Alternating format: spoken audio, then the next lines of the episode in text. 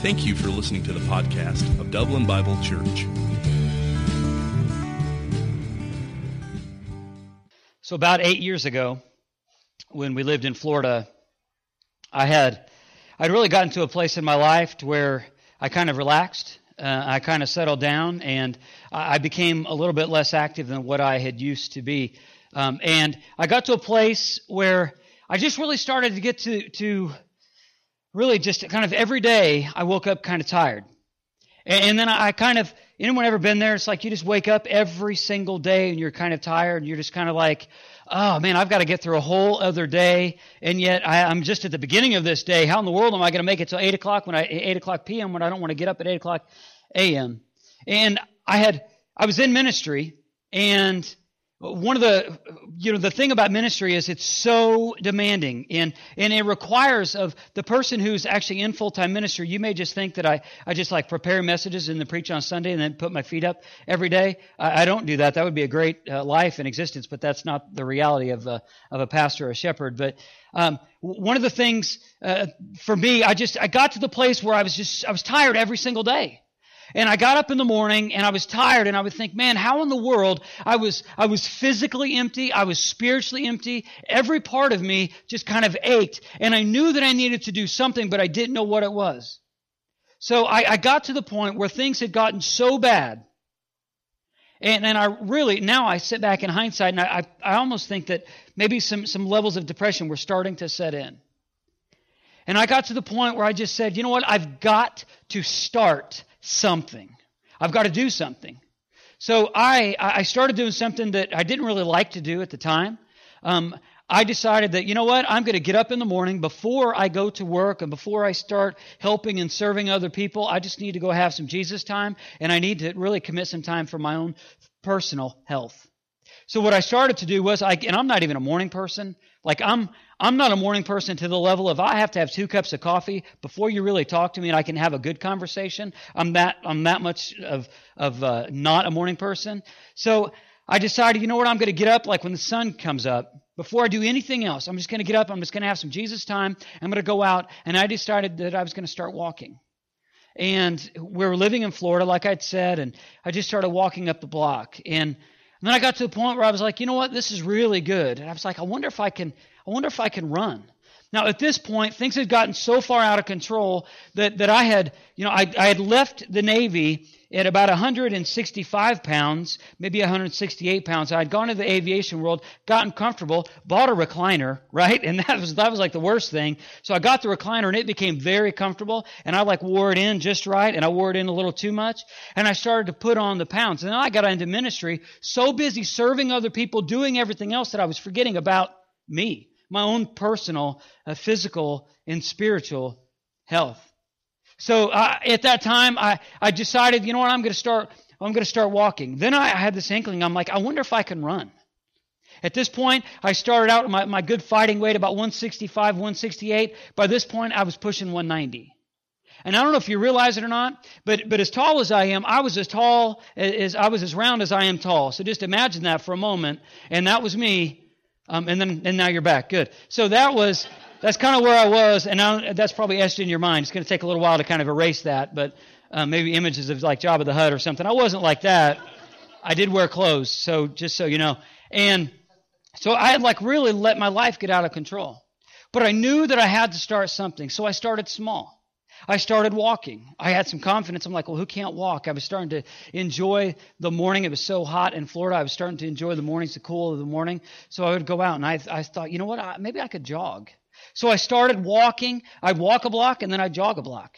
And then I would walk a block, and then I would jog a block, and then I would walk a block, jog a block. You'd get it. And then I would do, I would walk two blocks, and then I would jog two blocks. And man, it's like things are starting to rock and roll. I'm not like a runner. I don't have a runner's physique. I don't have the history of runner of, of running. I don't have like a family lineage of of runners. Like we're not good at that. So it wasn't necessarily that I was good at it, but I worked at it.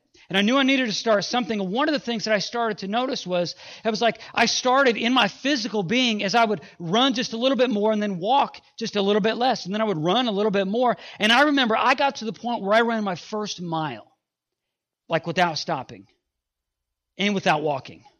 And I ran the whole thing and I was like, man, I can do this. I, I hadn't really, I don't know if there was any physical difference in, in my shape, but I can tell you spiritually things were really starting to open up for me.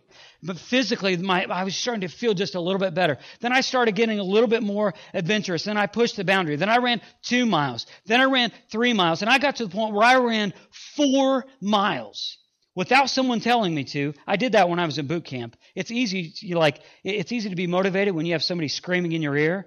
But like this wasn't happening. I, and so I was just sitting there and I would find myself doing something I was completely uncomfortable doing. I knew that I needed to start something. I didn't know where it would end up, but I, but I knew I had to start something. I had, something had to be different in my life. And I knew that yes, there may be a little bit of pain to actually push through and a barrier to push through, but I knew that the pain of change was better or it was easier than the pain of staying the same. So as I just kept doing it, kept doing it, I was like, I was like, man, I'm not necessarily a runner, but I was starting to have some victories. And I had this kind of like this, this little thing, this, this scripture, if you're familiar with it, Philippians 4.13, for I can do all things who Christ who strengthens me. Maybe you've heard of that. Maybe you're kind of a church Christian, uh, you know, uh, you're a follower of Jesus and maybe you you know that. Uh, maybe you don't, I don't know. But for me, I was just, I kind of made this kind of like something I would just repeat over and over and over, step by step by step. And I just knew that I was just as much on a, on a spiritual journey as I was on a physical journey. Y'all tracking so far? So then as I progress, and I'm, I'm getting a little bit more daring. I remember that once we moved here and I, I, had, I had ran and kind of stretched the distance out. Mind you, I'm not a runner, but I'm just kind of stretching the distance out. I signed up for my first half marathon. Now, I had trained very hard for this half marathon. And my, my wife and my, my family, if you do any sort of training for any distance running, it takes a lot of time. I know we have some runners in here, it takes a lot of time. And the family also kind of bears the brunt of, of that little adventure and that training. So I'm very thankful to Marla and my family for allowing me some space to do this. But I, I went out and trained for this half marathon. And I remember the, the day of the half marathon, I believe it was 28 degrees, right, at race time? It was 28 degrees. Now, mind you, you have to want to run yourself at 28 degrees. At all. And I know that actually the same race that I signed up for, we have some other people who've also signed up for that race, um, and, and the race in Warner Robins. So it was it was treacherously cold. But I remember all of that training, and I remember all of the time in Florida when I was just running a, block and, and walking a block and running a block and then two and then a mile and then two miles and then the four mile mark and, and doing all of that. All of that kind of ushered into the time all up to the, the day of the half marathon, freezing my tail off, and I'm standing up and I am and I'm doing what, what the, the the race director says, and right before a race, he says, get on your marks. I remember it like it was absolutely yesterday. I remember standing on that line and the mass of people and thinking, you know what? I don't know if I'm going to finish this race, but I knew I had succeeded before I ever even got up to the line. What if God's dream for you and what if, what if you're the thing in your life that you're supposed to step out in faith to do, what if you would already, maybe just in stepping out, that you would already declare victory? What is it for you that, that you know that needs to change in your life? And now I'm not I'm not advocating everybody needs to go out now. Hey, we're all going to be runners, and I'm going to you know somebody's going to run the the or start a running club and all that. Anybody say amen to that? Right? Like that's not what I'm saying. But for me, I had to run. But I have to tell you, for you, it may be something else. Your marriage could be in trouble right now, and maybe the thing you need to start is you need to go talk to somebody about your marriage. Maybe the thing for you is you have a, a child that's wayward and you need to just start praying about. Maybe you've never prayed. Maybe you've talked. Maybe you've fought. Maybe you've argued. Maybe you've pushed. Maybe you've pulled. I don't know what the story is, but maybe for you, you just need to start something and start developing and building upon that relationship that's distant from you. For you, maybe you're stuck in a line of work that you absolutely hate. And you've got this dream. And you believe it's a God dream.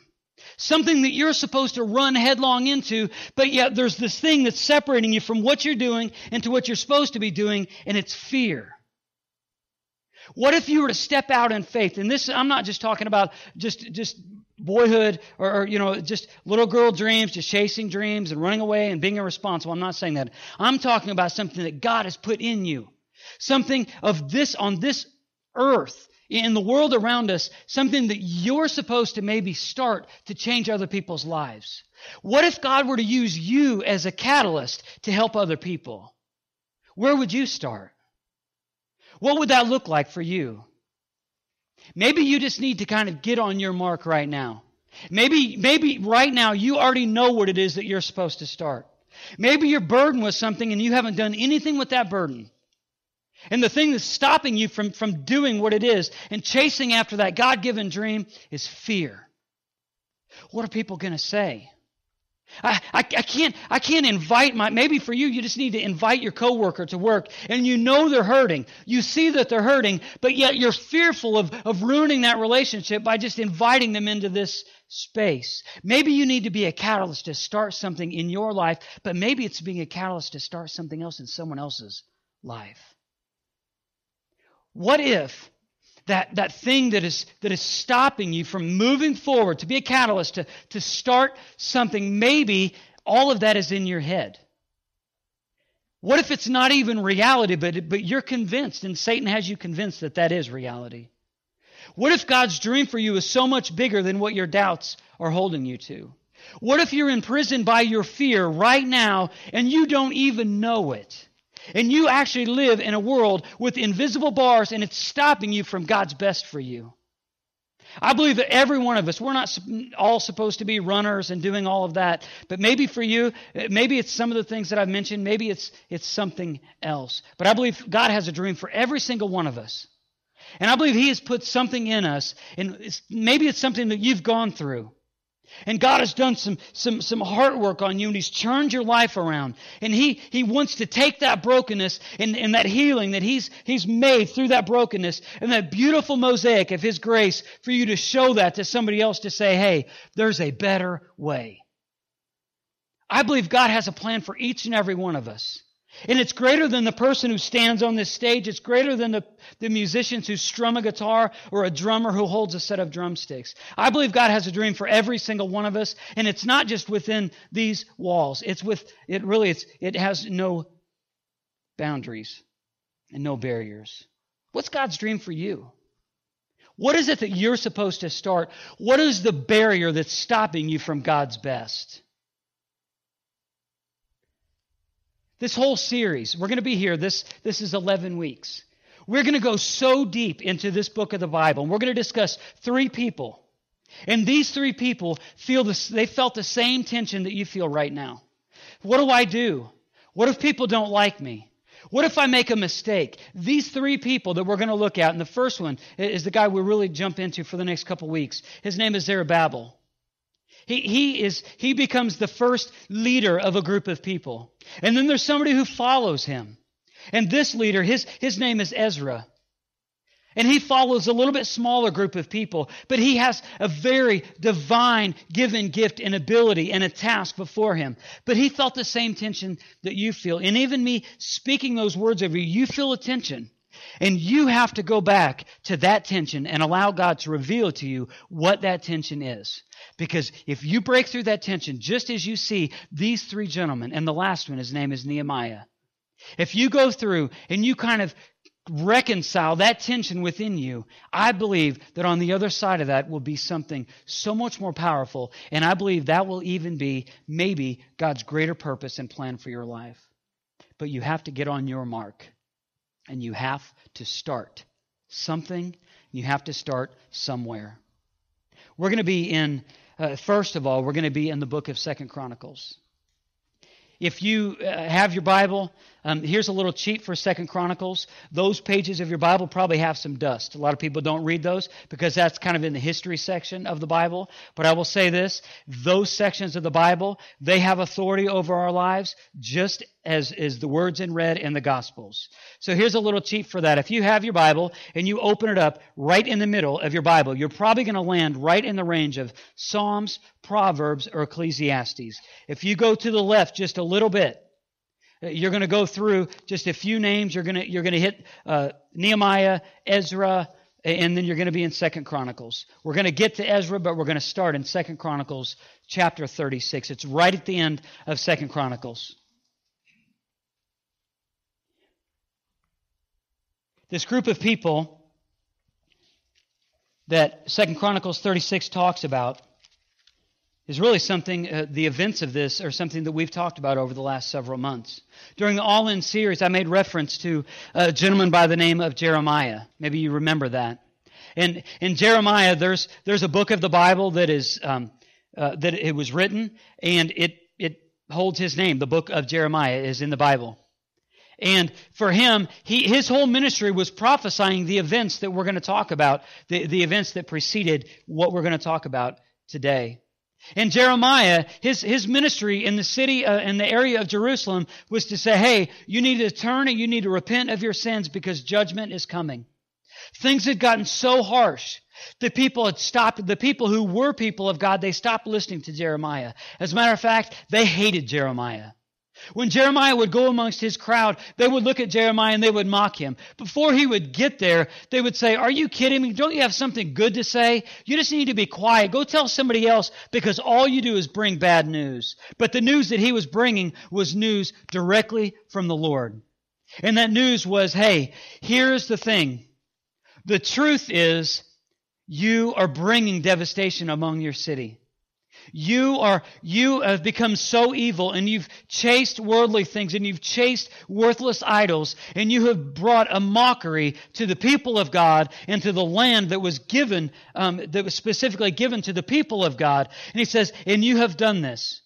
And, and if you continue to sin and you just run headlong into sin like you're doing, your city will be destroyed. Your city will be burned. You yourself will be a mockery and you yourself, you, you as, as a people group in this area will be no more. Well, in Second Chronicles chapter 36, this is the event that Jeremiah was talking about. So we're going to start in verse 15 and we're going to read through verse 21. These events happen in approximately 668 BC. 668 BC. The Lord, the God of our fathers, sent word to them through his messengers again and again, because he had pity on his people and on his dwelling place. So the, the, God sends a prophet. We've talked about this, right? God sends a prophet. He sent Jeremiah, and he kept bringing this, this news. Hey, you need to change. You need to change. You need to change. But, in verse 16, but they mocked God's messengers despite his words and scoffed at his, at his prophets until the wrath of God was aroused against his people and there was no remedy. They had had, had enough second chances in that moment. They had had a second chance and a third chance and a fourth chance and a fifth chance, and you get the point. And God said, Enough is enough. You are going to taste the consequence of your sin. And unfortunately, they did. Verse 17 He brought up against them the king of the Babylonians, who killed their young men with the sword. The sword in the sanctuary and spared neither young men or nor young women, old men or aged. God handed all of them over to Nebuchadnezzar. He carried to Babylon all the articles from the temple of God. That was their place of worship, both large and small, and all the treasuries of the Lord's temple and the treasures of the king and his officials. They set fire to God's temple, broke down the wall of Jerusalem. They burned all the palaces and destroyed everything of value there. He carried into exile to Babylon the remnant who escaped from the sword. They became servants to him and his sons until the kingdom of Persia came to power.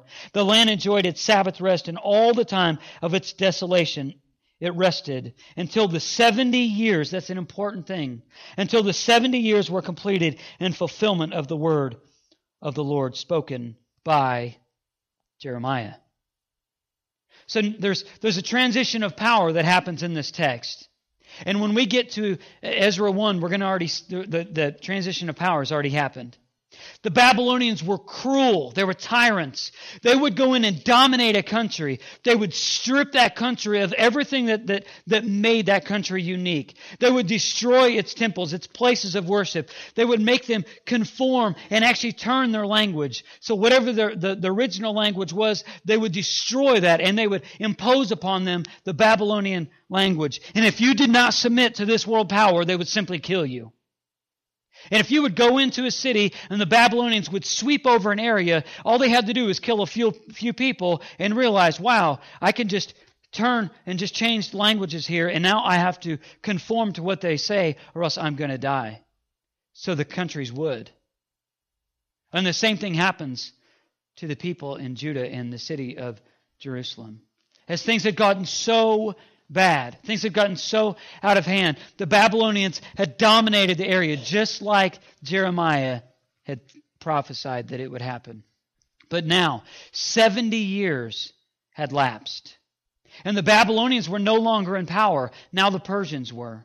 But the Persians had a different, they had a whole different way. When they would go into a land, that they didn't strip away their language. They would just go in and they would impose upon themselves, but they weren't near as evil as the Babylonians. So the Persians decided the best thing we can do is we're actually going to allow some of, of the people of Jerusalem, the exiles, to go back to the original homeland.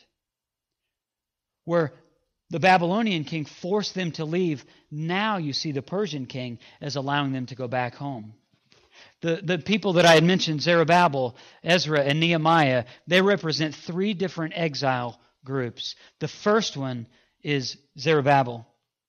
And that group of people, it I love the I love this the uh, specific number that it gives in the Word of God, but in, it's in two different places in Ezra and in Nehemiah. There were 49,697 people who went back in the first exile group, of which Zerubbabel was the leader of.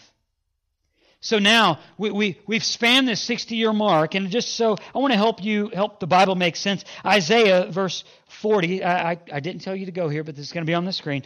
Isaiah, verse, uh, chapter 40, verse 1 and 2 says this about this same event Comfort, comfort my people, says your God. Speak tenderly to Jerusalem and proclaim to her that her hard service has been completed and that her sin has been paid for, and that she has received from the Lord's hand double all her sins. So this is this is a prophetic statement about the events that we're going to read in Ezra 1. One thing I just just uh, something about the word of God that is so powerful to me. When you look at when it's translated into our language, in, right in the middle of that that you see on the screen it says that her hard service has been completed. That is also translated war or warfare. So it's not just hard surf, just a hard service. It was like war for these people. As the city was destroyed, the, the, the places of worship destroyed, the gates destroyed and burned, their homes destroyed. So when the people of God go back to Jerusalem, they have no idea what they're getting into. There was a whole different group of people living there. Do you think they would have been fearful? Absolutely. So they're going back to their original homeland with no idea how much work it's going to take. Are the people going to receive me? Is there somebody living in my old house? They have no idea at this point. So Ezra 1 says, In the first year of Cyrus, king of Persia, Ezra 1 is, is probably the next page as to what you were probably reading just so you, you have that. Ezra 1. He says, In the first year of Cyrus, king of Persia, and we can actually trace this back through, through other documents other than the Bible. So if you're not necessarily a Bible person or you're just trying to come come to the faith and help make sense of things. Uh, even things through archaeology and things through history help the Bible make sense. The Bible isn't just a standalone document. There are a lot of other things outside of the Bible that help make the Bible make sense, and this is one of them. Uh, the, the lore, or excuse me, in the first year of Cyrus, king of Persia, in order to fulfill the word of the Lord spoken by Jeremiah, the Lord moved the heart of Cyrus, king of Persia, to make a proclamation throughout his realm and to put it into writing. This is what Cyrus, king of Persia, says The Lord, the God of heaven, has given me all the kingdoms of the earth, and he has appointed me to build a temple for him at Jerusalem in Judah. Anyone of his people among you, may his, may his God be with him, and let him go up to Jerusalem in Judah and build a temple uh, and build a temple of the Lord, the God of Israel, the God who is in Jerusalem. And the people of any place where survivors may now be living are to provide him with silver and gold, with goods and livestock, with freewill offerings for the temple of God in Jerusalem. Then the family heads of Judah and Benjamin, and the priests and Levites, everyone whose heart God had moved, prepared to go up and build the house of the Lord in Jerusalem. All their neighbors assisted them with articles of silver and gold, with goods and livestock, and with valuable gifts, in addition to all the freewill offerings. Moreover, this is verse 7. King Cyrus brought out the articles belonging to the temple of the Lord, which Nebuchadnezzar had carried away from Jerusalem and had placed in his temple of his God. Cyrus, king of Persia, had them brought uh, by Mithredath, the treasurer, who counted them to Sheshbazzar, which I'll tell you why that's important, the prince of Judah. This was the inventory. Look at the detail in the Word of God. This is the inventory. The gold dishes, there were 30. Silver dishes, 1,000. Silver pans, 29. Gold bowls, 30. Matching silver bowls, 410. Other articles, 1,000. In all, there were 5,400 articles of gold and silver. Sheshbazzar brought all these along with the, when the exiles came up from Babylon to Jerusalem. Now, you may be confused because I said the name Zerubbabel, and yet the Word of God just uses the, the word Sheshbazzar. Sheshbazzar was actually the name because I told you that when the Babylonians would come in and dominated people, they would also give them new names. So it would strip their very identity. So the Babylonian name, which is being it's what he's being called right here, is Sheshbazzar. But his original name is Zerubbabel. And that name means born in Babylon. So Zerubbabel had never even gone to his, his, his, the nation of Israel, to that homeland. He had never gone.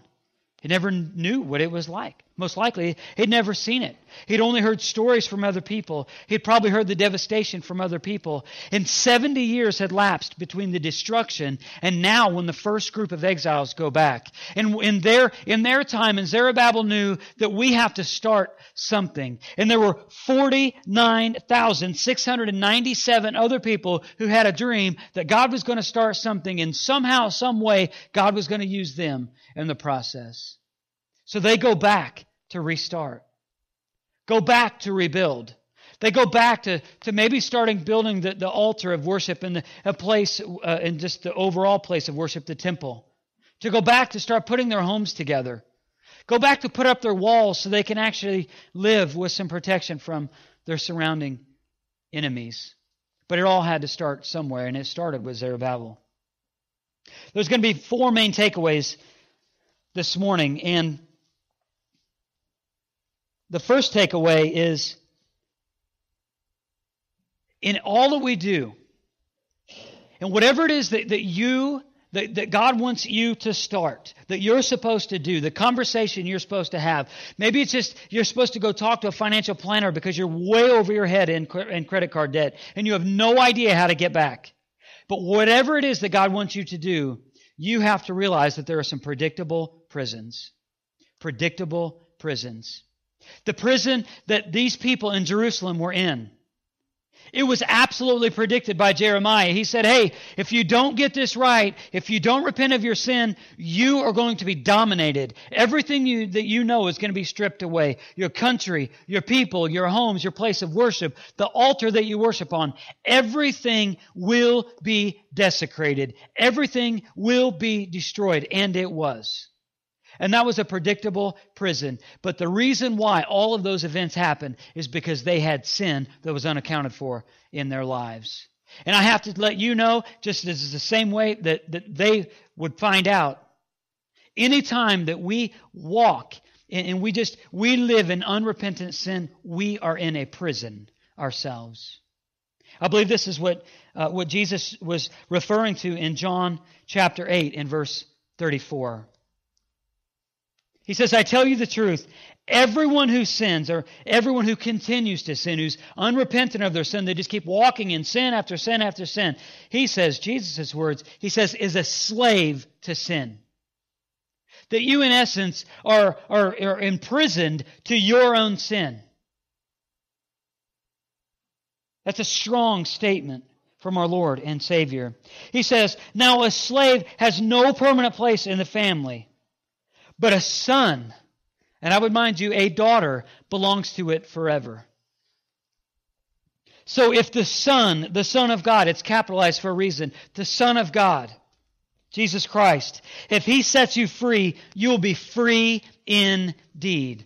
The only way that you can have victory over your sin, your stumbling block, your iniquity, the thing that, that brings you the most shame in your life, the only way that you can have victory over any of these other things is for you, maybe for the very first time, to go before Almighty God and just have some time of open confession and just tell Him He knows you're a sinner, but it means so much more when we go before Him and say, God, I'm a sinner. I'm so in need of your grace. And, and what we see, and the, the beauty of this text, is Jesus tells us if you are living in sin and you're just continuing in a lifestyle of sin and you know it's the wrong thing to do, but you continue to do it, you are actually a slave to that sin. And in some ways, you can control your own destiny with that sin because Jesus says, Who the Son sets free, you'll be free indeed. So if we go to the throne of His grace and we, we pray and we acknowledge and we confess and we repent of that sin, we and we confess that He is faithful and just and He will forgive us that sin. And that's the grace of God. That's the, the good news of the gospel of Jesus Christ. There's nothing else that can satisfy the needs of our Lord. These people in, in this situation, they were so into their sin and they had so given way to their sin and they were in prison to their sin and they didn't even know it. And they lived 70 years, a lifetime, a generation or two away from God. And they were given many opportunities to turn their life around. Maybe for you, you just need to take that step and say, you know what? I'm in I am in I'm in bondage, I'm in prison, I'm enslaved to my sin. And maybe you just need to go before God and just say, God, enough's enough. I'm sick of running away. I just want to run headlong into you. And I just want your I just want just your grace and your mercy to just cover me. And just to just to engulf every part of you.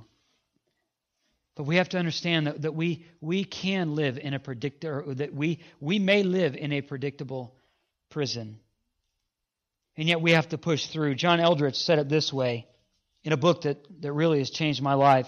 He says this A man's calling. Now, this book was written to men, but women, uh, ladies, this, this also, I believe, speaks right into you as well. A man's calling or a woman's calling is written on, on their true heart. And he discovers it or she discovers it when, when they enter the frontier of their deep desires. There's a lot there, so let me help you unpack that. I believe what, what John Eldredge is saying is every one of us is called to do something.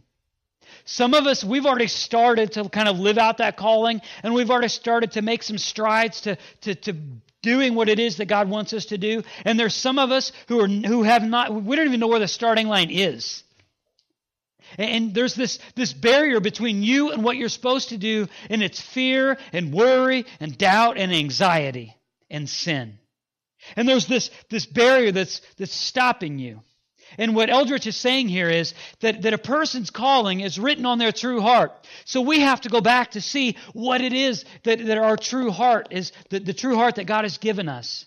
To go all the way back to go through the heart, to, through the hardship, through the pain, through the suffering, and go to our true heart. Allow God to do some, some heart work on us. And that when we go back to that, we will find those deep desires. And, and I think what he's saying here, and the reason why I'm even giving this quote, is I believe if we kind of go through and I realize this is going to take more than a message. It's going to take weeks. It may, this may be the first of many things speaking into this, but I believe that every one of us could have a breakthrough in this area. You can know what it is that God has called you to do. And, and I will assure you it's greater than what you're currently doing. But yet we have to we have to push through. And we have to enter the frontier of our deep desires, but it's difficult and sometimes it's painful. Sometimes you enter the place of the unknown. Zerubbabel, he, he would go back and it was a place of the unknown. He, he probably had never even gone to this area. He didn't know these people. Other people, enemy people, had occupied the land. And now he was the one who was supposed to be leading approximately 50,000 people back, and they would be looking for him for, for leadership and guidance. And he had never gone there. How in the world could he do it? Unless the Lord led him to do it, which is the calling, a divine calling. But he had to break through that predictable prison. Acknowledge this that the pain of staying the same is, is the pain of staying the same is harder than the pain of changing. It is. It is. I'm just telling you. We, we try and convince ourselves otherwise, and there's other things that, that, that I believe Satan puts as barriers for us but, but just acknowledge this that, that the pain of, the pain of changing is actually easier than the pain of staying the same. So why don't we see significant change? Why don't we chase those dreams? Why, why do we settle for dysfunction? Why do we do that? Just have some fears.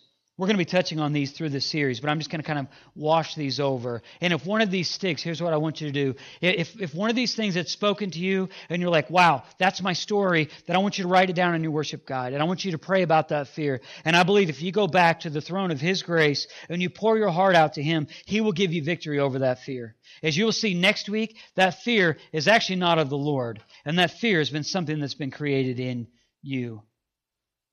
But here are some fears, and these are the what ifs. What if I fail? What if I what if I start something and it turns out to be an absolute failure? What if I fail?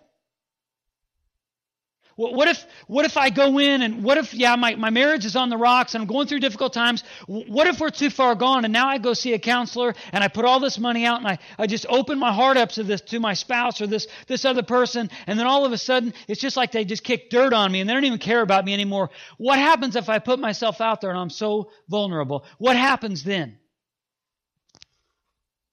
What happens if, if I get involved in this thing and I commit my life to something and I'm under resourced? What if I, am not smart enough? Like I don't know enough about the Bible to do this. how in the world could I ever adopt a child when, when I don't even know how to really be the best parent for the ones that I have? How, how could I possibly go out and be financially free of, of debt when I'm so buried in credit cards? I'm, I'm 15 grand deep in credit cards. How in the world can I get out? That's a fear. That's a fear based response. And that is a predictable prison. Maybe it's a lack of education. I'm just not smart enough. I just I don't know enough about the Bible. I don't have the right education. How can I how can I actually go about and work my dream job? How can I how can I step into that the the, the through the frontier of that desire when when everybody else says I have to have an education and I didn't like school when I was in and I'm not volunteering to go back. So what do I do now? Now I feel like I, I'm overwhelmed and now I have a fear, have a lack of education. Maybe it's a lack of experience, and you're saying, you know what, I, I'm burdened for something, but I just, things in my life, they haven't just, I, I don't know if I've been shaped enough. I don't know, I don't know enough. I haven't had enough experiences to, to actually do what it is that God is calling me to do. Maybe it's just the what if of, maybe you get in this thing and you say, man, I think I made the wrong decision. Maybe I just made the wrong decision. What do I do now? Will I look like a fool? What am I going to say to my spouse when I go to them and I say, hey, we need to go on a mission trip and we need to set up a plan. We need to budget for a mission trip over the next two years. And I know we're, we're hurting financially, but I believe this would be better for our marriage. this would be better for our kids, and it'd be better for just the, the work of God overall. And yet, what if you were to go to your spouse and just totally out of the blue and say, you know what? We need to go on a mission trip. I know you can give a thousand reasons why you, you can't go or why you don't think you can go, why you're not smart enough, why you don't have some, some value to add somewhere else. But what if, what if you get involved in that and you just say, I need, think we need to go on a mission trip. And now all of a sudden you get deep into it and you start having doubts and you say, did I make the right decision? What did I do? I put, I put all my eggs in this basket. What, what, what, what if I made the wrong decision? What if you what if you start something and you have to start over again? And you have to start over again. What if you get into it and what if you push past some fear and yet you get all the way into it and you, you start feeling rejected from your friends? What if you finally, finally, finally, listen to me, church. What if you finally take those steps toward Jesus? And okay, you're a Christian. You've been, you've been kind of talking the talk, but now you need to walk the walk. And now what happens if you get in your workplace and you decide, you know what? I'm actually going to pray before my meals at lunch. I don't care who's sitting with me. I don't care if my boss is sitting with me. I don't care if my best friend is sitting with me. I don't care if I'm sitting alone. But you would sit there in front and in, at your place of employment to say, I'm going to be bold for Jesus in this way and I'm going to pray and I don't care who else is there. What happens if they reject you? What happens? See, all of these things are, are fears that hold us back. But I have to tell you, maybe not all of these, but many of these I do understand. When we were in Florida, we'd been there for five years. We had we had started out, and basically it was a ministry. Uh, I led a couple ministries, and and Marla basically she worked at uh, the preschool that was attached to the church, and, and all of it was in it was in disrepair. And the first couple years were some of the most difficult years of my life. They really were.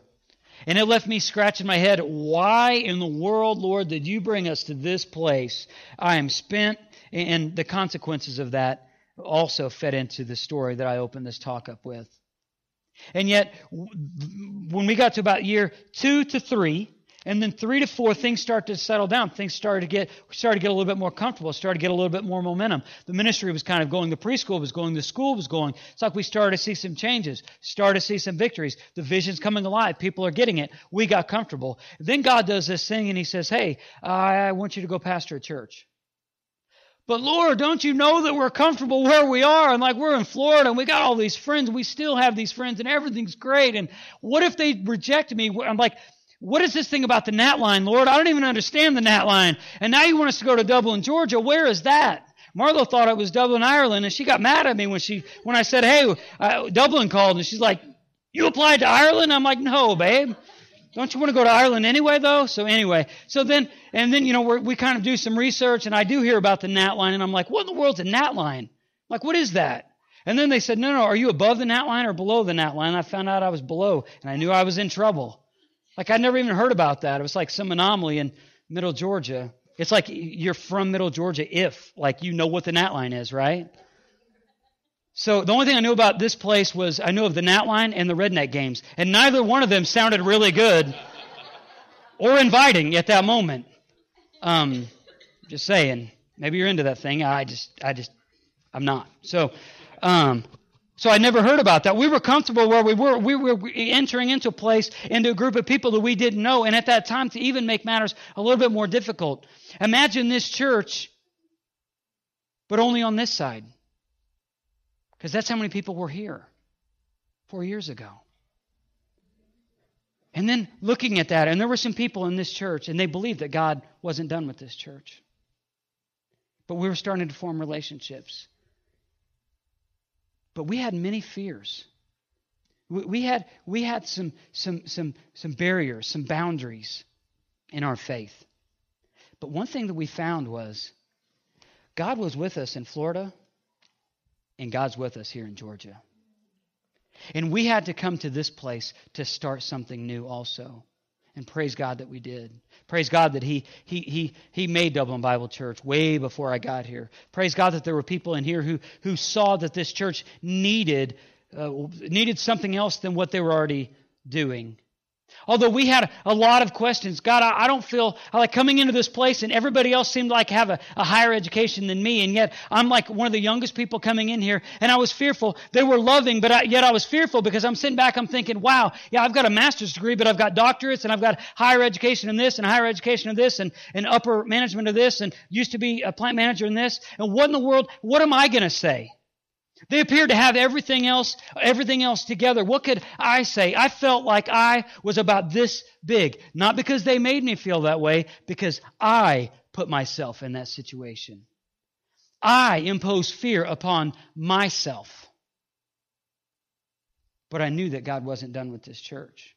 And I knew that He was going to bring us to this place to start something. And praise God, He did.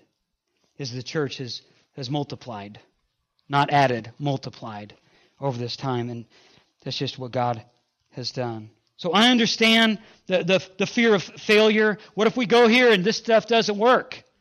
What if, what if, what if my plan doesn't work? What if we get in here and the people don't like us? What if I we build a or not we build we buy a house and everything's great and this doesn't work out and we have to close the doors on this and the church gets smaller and smaller and smaller and we have to sell the property. What do I do then? Do I wash cars? Do I sell cars? What do I do?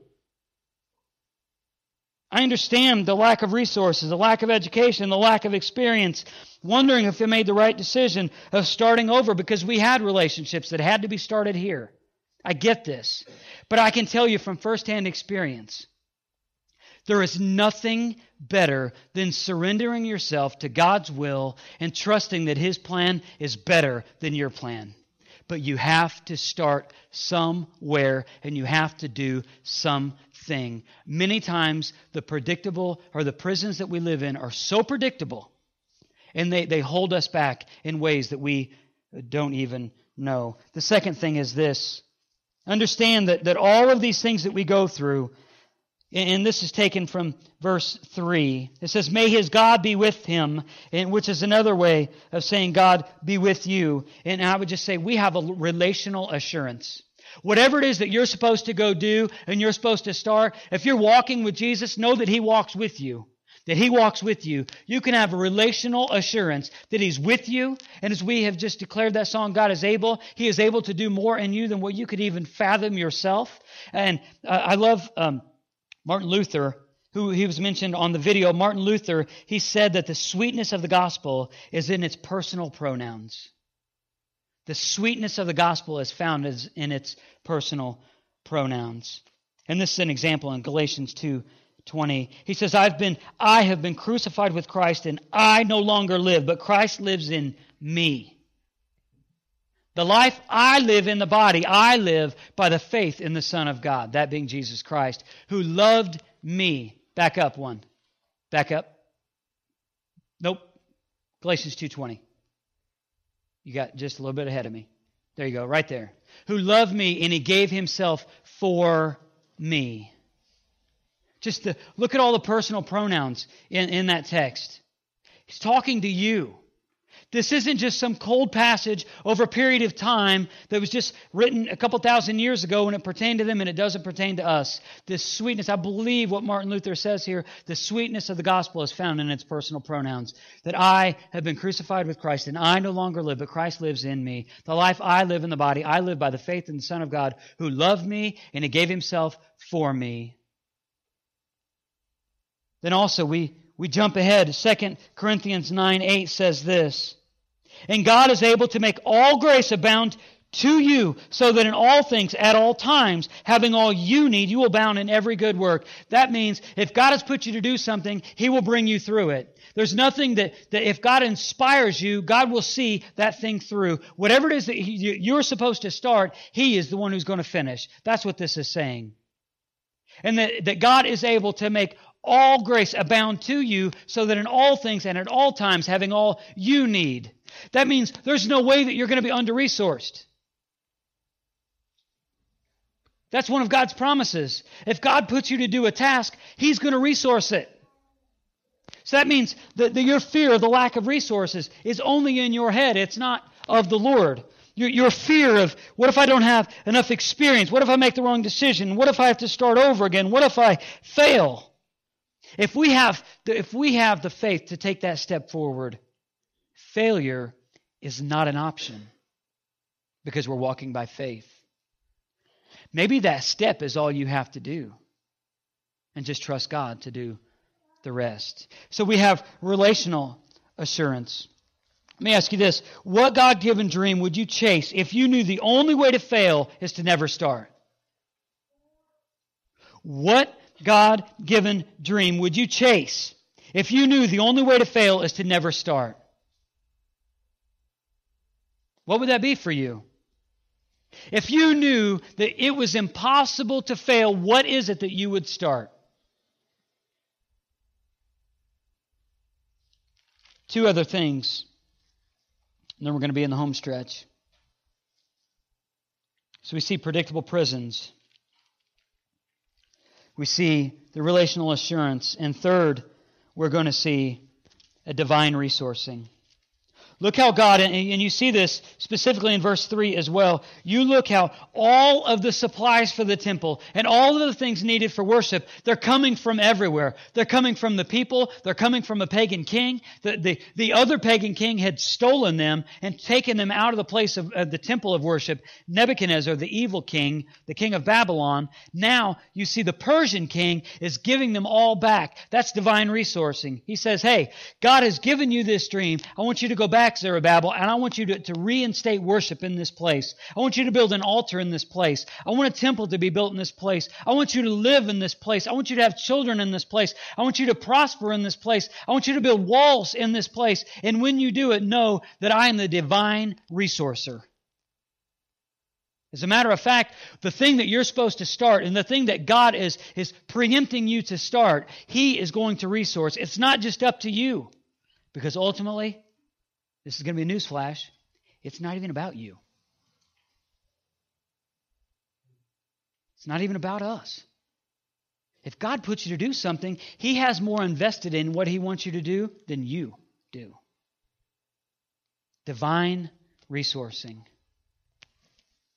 Breaking free from the predictable prisons. Understand that we have the assurance, the relational assurance that God walks with us, pushing past the, the, some of the boundaries of fear. And now we have this divine resourcing that God will, He will enable you to do exactly what it is that you're supposed to do. And whatever God brings you to do, He will bring you through. Whatever it is that God brings you to do, He will bring you through. The idea of divine resourcing. And know this there's a divine positioning. God had sent this plan for over 70 years that this event that's, that we're going to be studying over the next 11 weeks, that this was going to happen, that God had some divine positioning. I believe God has like a divine positioning system, and I believe you are probably in the very place that God wants you to, to use you, that you are in a divine position right now, right in what you're doing, eh, for you to go out and do whatever it is that God wants you to do. And that's what we see with these people, that God is divinely positioning them to do what it is that they're supposed to do. And he promised it for over 70 years. Martin Luther King Jr. says this. He says, Faith is taking the first step even when you don't see the whole staircase. I love that. Taking the first step even when you don't see the staircase. What is it that you're supposed to start? What is God wanting to do in you and then through you? Whatever that is, my hope, and I, I, realize that you, you may have the answer right now, but more than likely you don't. My hope is that through the next 10 weeks after this one, that God will move you closer and closer and closer, and that, that one day you will do what I did, where you will stand on your line, and then when, when, when God says to get on your mark, you will be ready to do and to chase and to dream and, and to go and to serve and to give and do everything that He wants you to do. But we have to break free of those predictable prisons.